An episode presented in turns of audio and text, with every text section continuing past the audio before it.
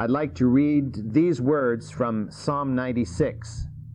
Sing to the Lord, bless his name, proclaim good tidings of his salvation from day to day. Tell of his glory among the nations, his wonderful deeds among all the peoples. For great is the Lord, and greatly to be praised. He is to be, to be feared above all gods, for the gods of the peoples are idols but the Lord made the heavens. Splendor and majesty before him, strength and beauty are in his sanctuary. Father, as we come to you this morning in the name of your Son and in the power of your Holy Spirit, we thank you that splendor and majesty are in your house and are a part of your throne. They're attributes of your very being.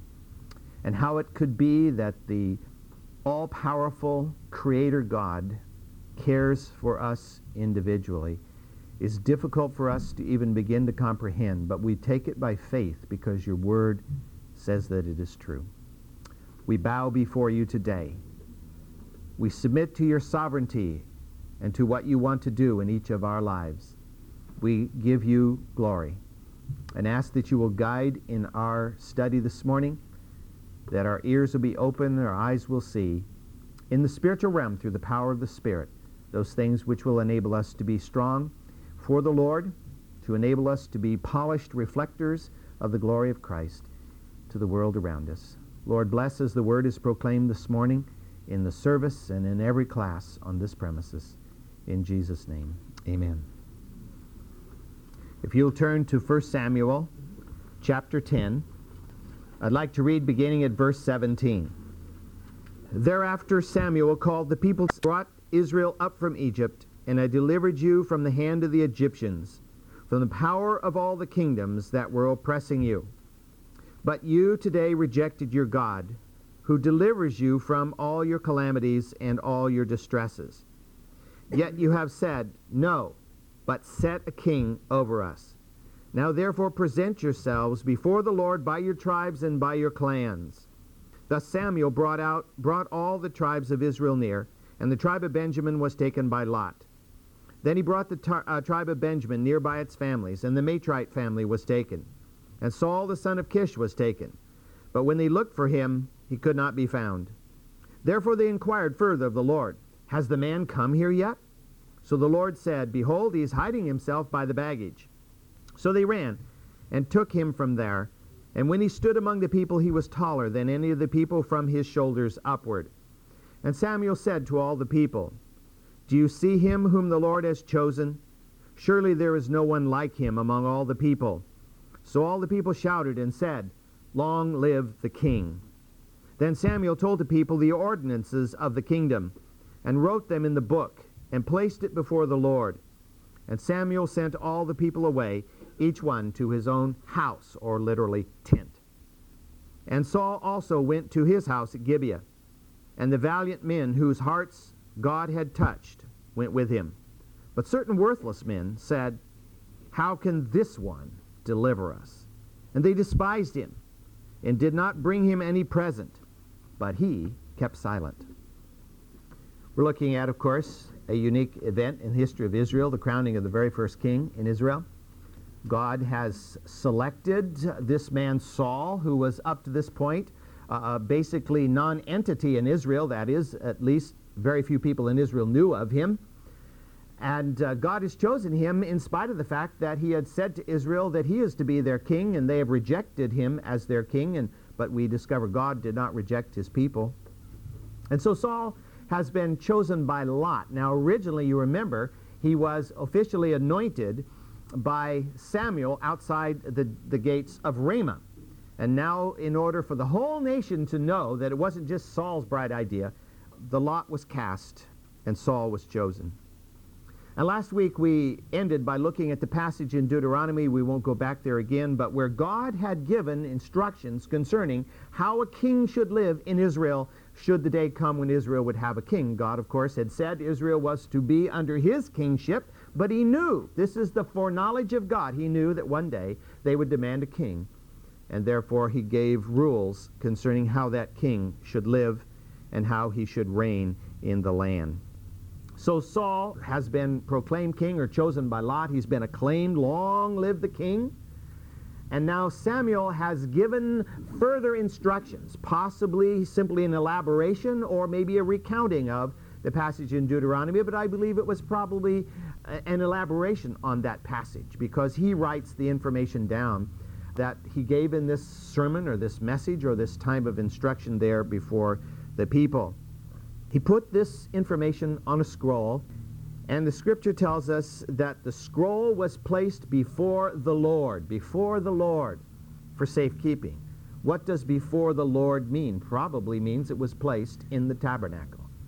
Was probably placed in the tabernacle for safekeeping. And there it would be. Now, was the tabernacle at Mizpah this time? We don't know. Scripture is silent as to where the tabernacle was, but it may have been at Mizpah.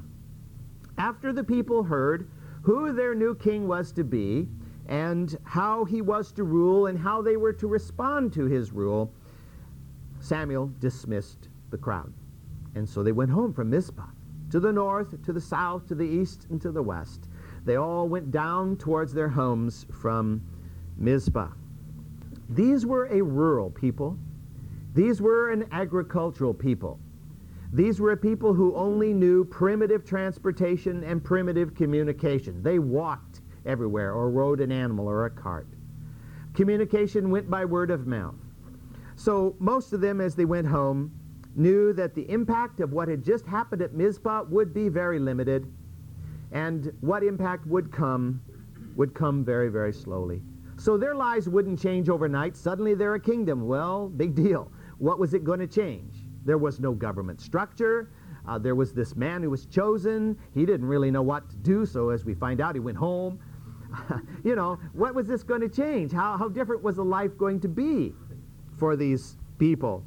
I think they hoped that what changes did come would be positive ones, particularly two pride of nation. We now are the nation Israel, and a standing army an army that could defend us, an army that could cause other nations to be weary, or wary, I should say, of threatening Israel. The last two verses of this passage in uh, 1 Samuel chapter 10 make it clear that support for Saul was not unanimous. There weren't any hanging chads or anything else, but not everybody supported Saul as king in Israel. It's very interesting, you know, they've, this is a bit of a off the mark here, but they make a big deal about the fact that President-elect Bush is a minority president in that he received only 49% of the vote. But when President uh, Clinton was elected in 1992, 92, yes, he only received 43% of the vote. you know, so what's the big deal here? Bush is 6% more of the vote than Clinton had in uh, 92. Well, of course, this was, uh, Saul was chosen by Lot, but it wasn't a vote. it was a vote from God only in the selection of Saul as king in Israel. We're told in this passage that valiant men who applauded the choice, and I think who wanted Saul to succeed as king, joined forces with him, became his loyal supporters, formed sort of a small cadre of uh, individuals who would be there at his beck and call. And we're going to see a little bit further where they may have played a role uh, early on. There was no national capital at this time. There was no palace. There was no government structure. The only government Israel had had so far had been the government of the Shofat. And that was not a government other than simply God instructing one man and one man garnering what he needed in order to do the job. So Saul had nowhere to go. I am now king. I, I shall go to my palace. Uh, right. Hmm. I shall go to my capital. Hmm. No capital. Okay, I guess I'll go home. And so he, he went home. And these valiant men went with him, at least temporarily. I think they escorted him home and, and, and uh, had a little feast and gave him a little gift and everything. And then I think they all had to go home, or at least some of them had to go home, because what are these guys going to do? you know, usually hangers on to people who, who have fame or power hang on because they gain something from hanging on. You know, usually, you know, some little payola here. uh, from being clients to the to the individual. But Saul didn't have any money; he was just kind of an average guy there, and, and so he couldn't keep a unit of men around him all the time to keep him happy and make him think that he's king. But we are told in this passage that some worthless men refused to accept Saul as their king. In Hebrew, these men are called sons of Belial. Now, we've talked about that phrase before. It's the same term that was used to describe Eli's wicked sons. They were called the sons of Belial. And in 1 Samuel chapter 2 verse 12, that passage says succinctly, and they did not know the Lord, talking of Eli's sons. And so by definition, by translation, I think we can take it to these men. They also did not know the Lord. So I think we see that the line of division between the valiant men and the sons of Belial was clearly a commitment to the will of God. God had chosen Saul. They don't want God's will, so they're opposed to Saul. We see that in our country all the time today people who, are, who stand vehemently against anything that smacks of Judeo-Christian principles, not because they know the principles to be wrong, but because they don't want anything to do with God. They don't want anything to do with God. So the root problem is not one of principle, it's a one of faith and com- it's one of faith and commitment and belief.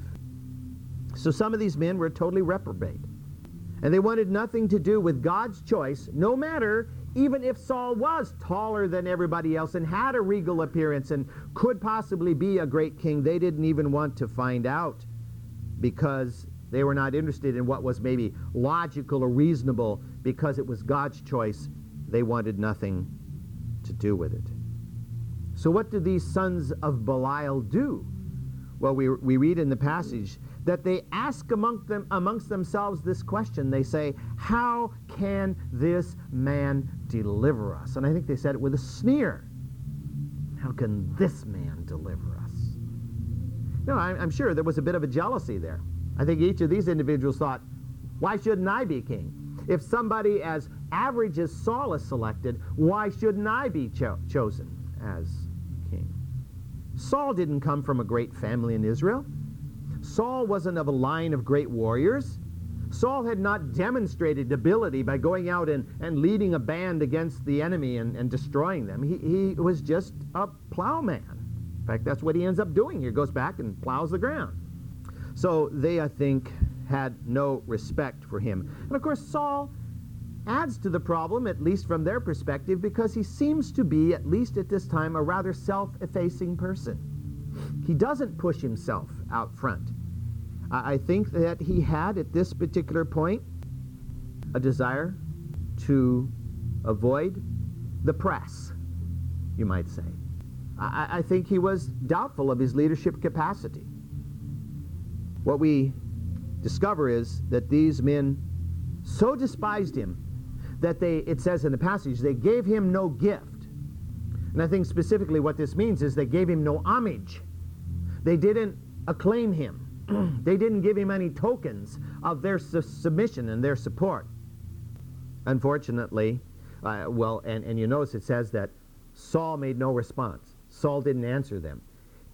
he didn't strike back at them and call them names. He just was quiet, we're told. He was silent.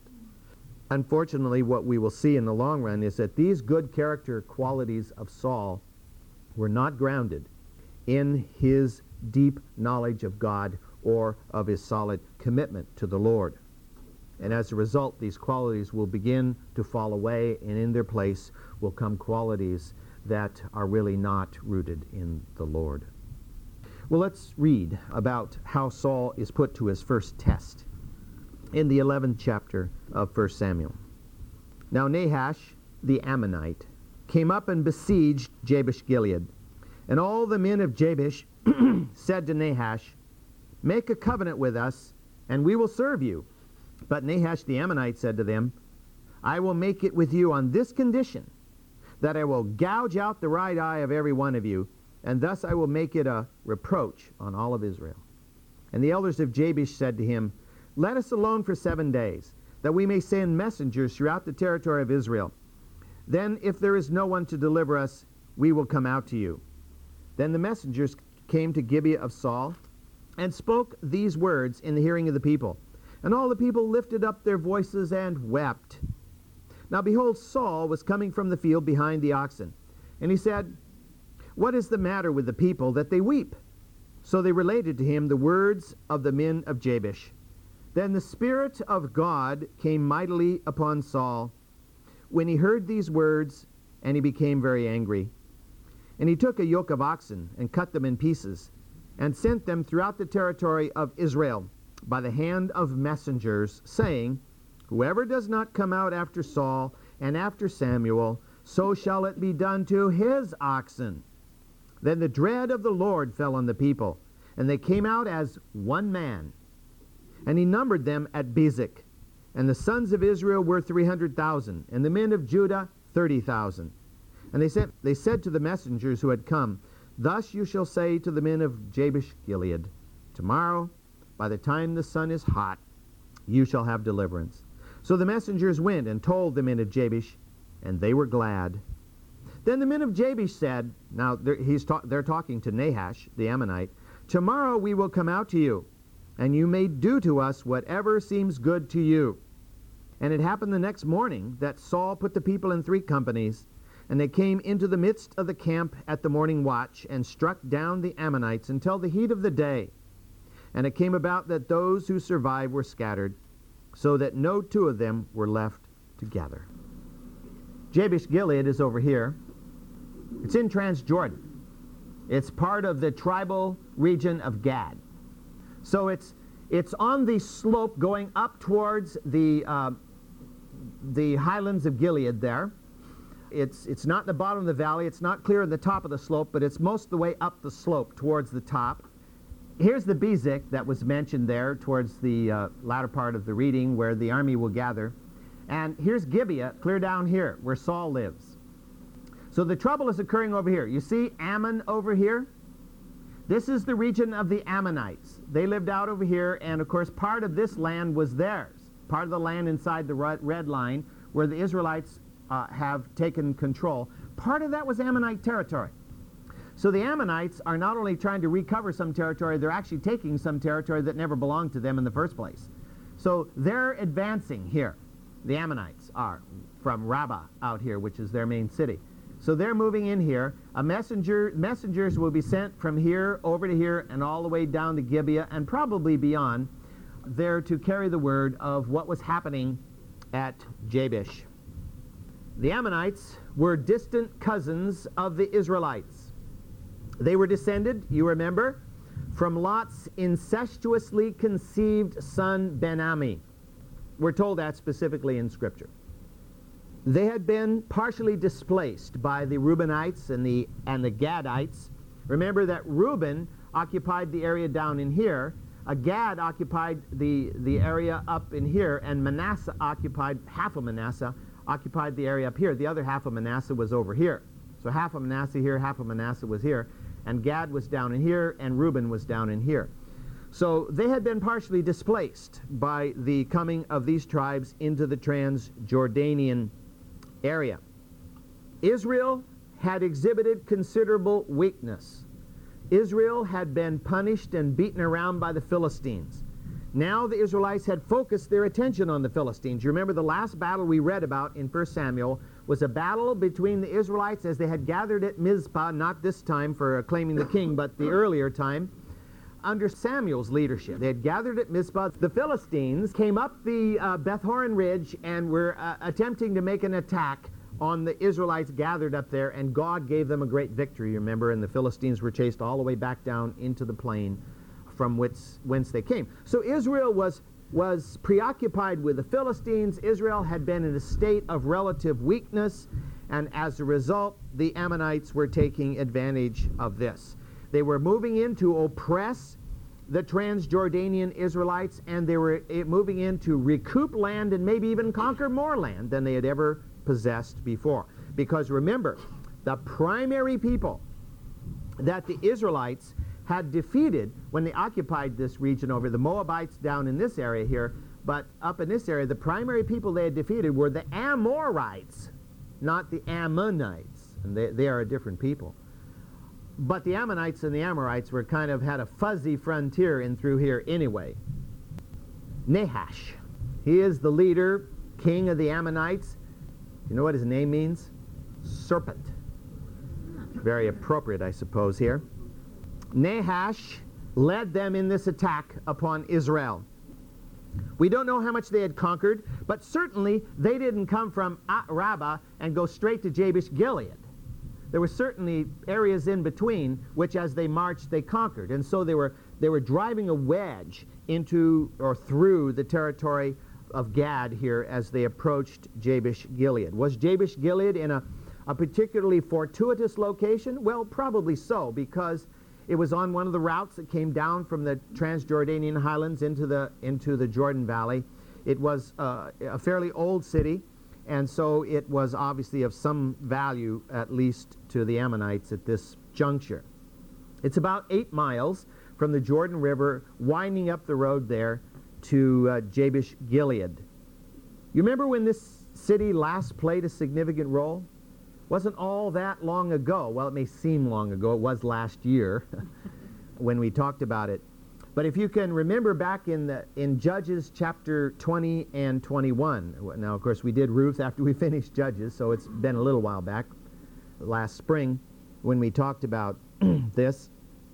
Uh, you remember the story of the Benjamites, and at the very city of Gibeah, which is the city, uh, city where um, Saul has his headquarters and where he was born and raised, was in that very city, if you may remember, that there was an attack on a Levite's concubine, remember? And she was killed, and so he chopped her into pieces, which is kind of reminiscent of these oxen being chopped up, and sent her out to bring the armies of Israel together, not to attack an enemy, but to attack the tribe of Benjamin, which was defending this uh, immoral city of Gibeah.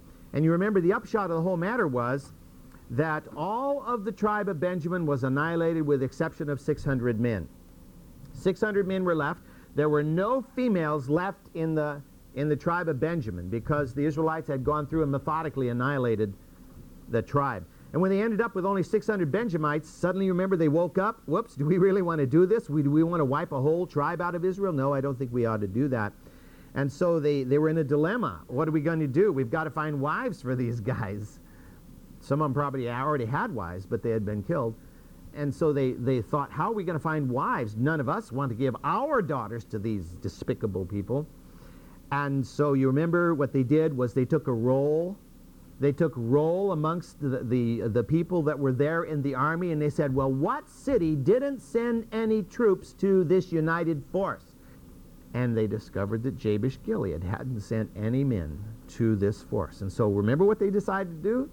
They said, We're going to punish Jabesh Gilead. So they marched on Jabesh Gilead, they captured the city, and they annihilated the population except for the virgin girls who were old enough to be, soon at least, to be wives. In other words, probably girls from 12 on up to however old they were still virgins at that particular time. They married fairly young in those days, so we're probably talking about 12 to 17, 18 year olds, probably.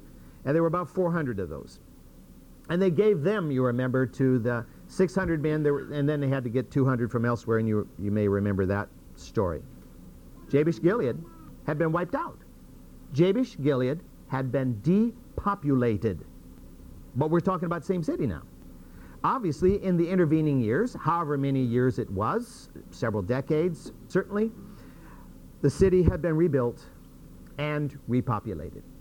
Strangely, it's now facing another attack. If you want to go back in time and live in a city, don't choose Jabesh Gilead. They're now faced with this huge army. Army large enough that they knew they probably could not win in a siege, but not so large that they didn't, weren't willing to at least dicker with them about the whole situation. And so, in a desperate bid to survive, the leaders of Jabesh Gilead attempted to negotiate with Nahash. Now, what they do seems logical. What Nahash does seems illogical. Nahash, however, obviously feels confident. I've got all the cards. I've got the city surrounded. I can starve them to death if necessary. uh, Israel is just a bunch of chickens, and, and they'll never be a threat to me anyway. And so, and, and of course, he didn't want to sit there for a long siege. And he thought, if I can make a deal whereby I don't lose any men in attacking the walls of this city. Now, how large was the city of Jabesh Gilead? Well, we don't know. If we go back to the time before, when uh, they wiped out the city and found 400 virgins, just, just making some rough calculations from that, the city was probably a city of at least 5,000 in, in total population. 5,000 population, you divide that in half, 2,500 men, you take out the boys that are too young and the men are too old, you end up with probably at least a 1,000 men that could defend the walls of the city. Now, it's a small city.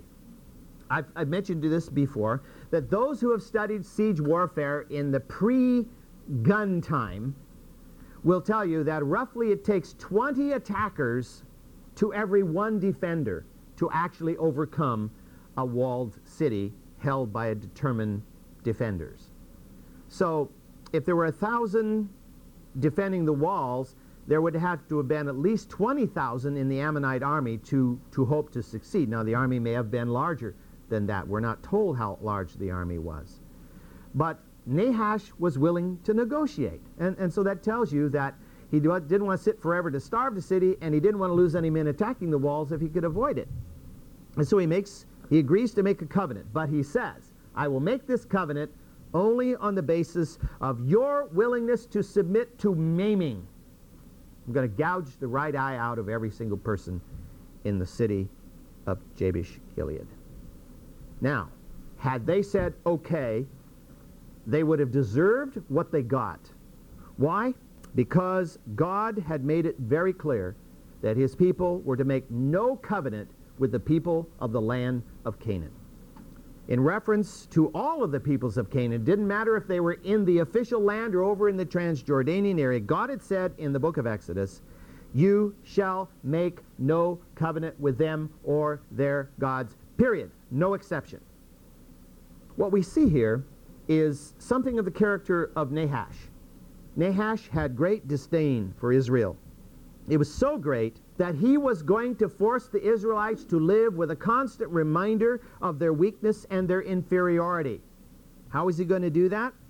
By blinding every single member of the population of Jabesh Gilead, so that forever as long as they lived, not only would the Gadites and the Reubenites and the Manassites, but all of Israel would be reminded of the fact they couldn't even save their own people. What kind of God do they have? Obviously, the God of Israel's too weak to defend his people. Well, the people of Jabesh Gilead, fortunately, wisely, said, ah, okay, let's go to plan B.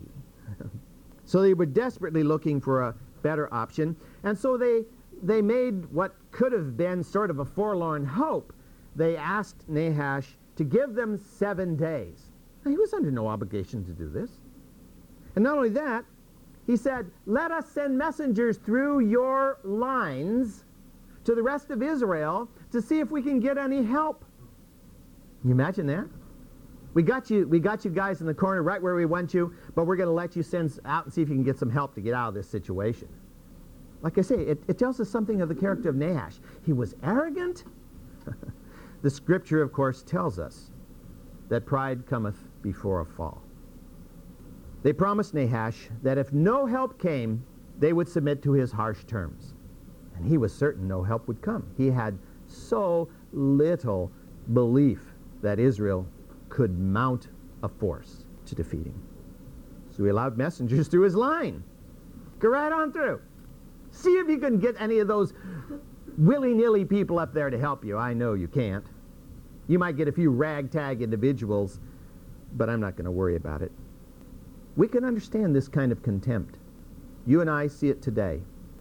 We briefly watched a couple of biographies last night of George Bush and his uh, wife and so forth, and part of one of the speakers um, referred to the radical right, you know, throws everybody who's not a liberal leftist into the radical right, you know.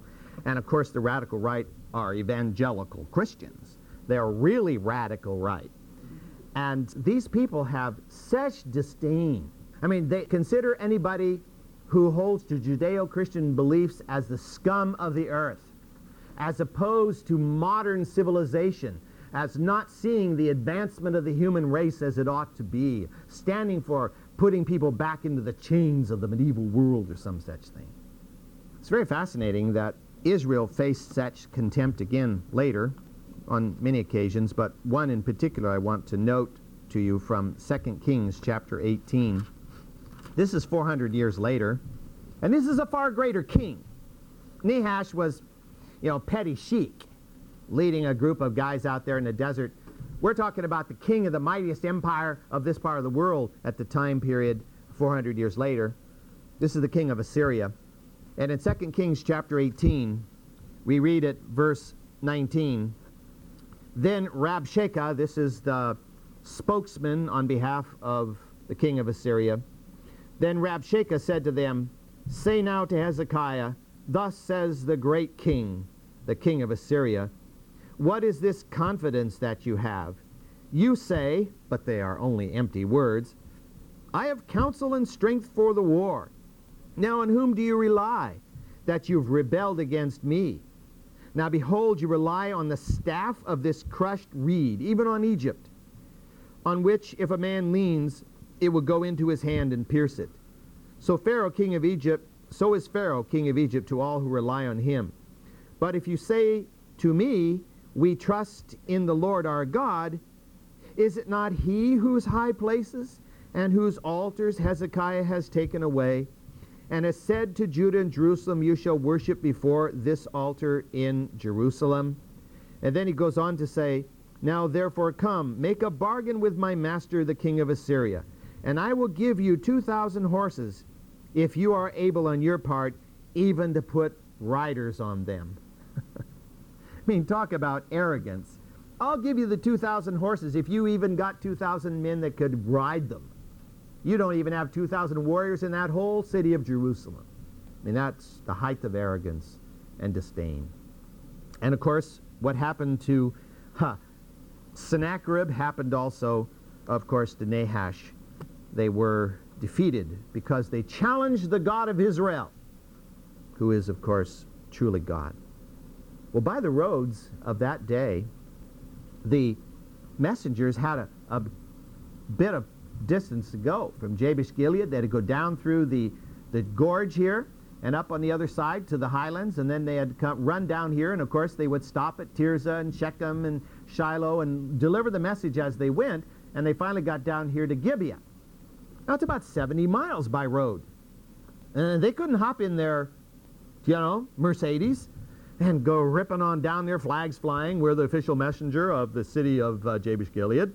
No, they had to, at the very best, ride an animal, and at the worst, run to carry the messengers, the message. And so I, I really doubt that the message could have gotten from Jabesh Gilead to, to Gibeah in less than a day and a half. And that would be trucking along. As was true probably as they spread the word along the way, the people of, Gil, Gib, of Gibeah mourned the impending tragedy. They, they cried out to God, Why is this tragedy happening? Why is this happening to Jabesh Gilead, our people? Interestingly, uh, verse 5 of this 11th chapter informs us that Saul was out working in the field with the oxen. What kind of king was he? You're supposed to be doing king things, not plowing the ground with your oxen. But, but he had no capital. He had no government to lead. He didn't have to worry about appointing secretary of this, that, and the other thing, and getting it past the Senate. Up to this point, he didn't have anybody but a few valiant men, and we don't know that those valiant men were still around. Maybe some of them were. He had no precedent to follow. He was the number one king, the first one. He didn't couldn't look in the books and say, well, what did so-and-so do when he became king? No. No. There was no precedent for him to follow. So he was doing the only logical thing, working the family farm waiting for further instructions or at least an inspiration to do whatever kings are supposed to do.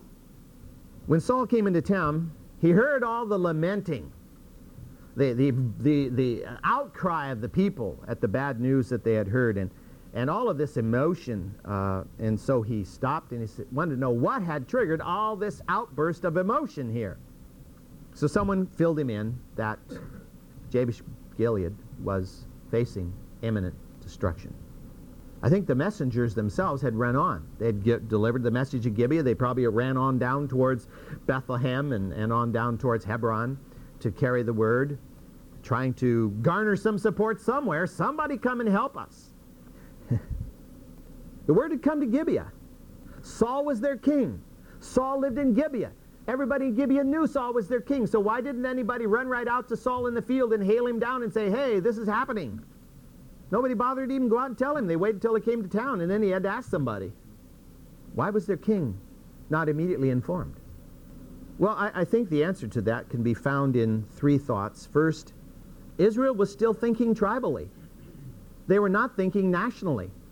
They were just kind of mourning, oh, our brothers are going to get killed. They weren't thinking, how can we go help our brothers? They were just wailing that this was going to happen to them, like it was inevitable. They're way over there, and, you know, it's sorry that that's going to happen, but what does that have to do with us? We'll mourn for you. Now, remember, even during the era, the era of the Shofat, the Shophatim, the Shophats were not national leaders. They were regional leaders. And, and, and, what they dealt with, they dealt with locally, and, and they didn't call troops in from all corners of the, uh, of the Israelite nation. Secondly, Saul was unschooled and untried. He'd never exhibited any leadership qualities. He'd never been in a leadership position in his life. He knew apparently little about the military or military activity and, and even less about political activity. So not too many people are automatically thought, oh, Saul knows the answer. He, he's a great leader. No. And then thirdly, Saul's personality didn't inspire confidence. He didn't have that self-assured charisma of a natural-born leader. So he plowed the fields, out of sight, out of mind, even in his hometown. But I think what we'll discover is that God allowed the siege of Jabesh Gilead to occur so that he could bring Saul onto center stage. This will be his first action as king of Israel. And it will be a brilliant action. It will be a successful action. And what a way to, to bring the king to the place of being accepted by the whole nation as king.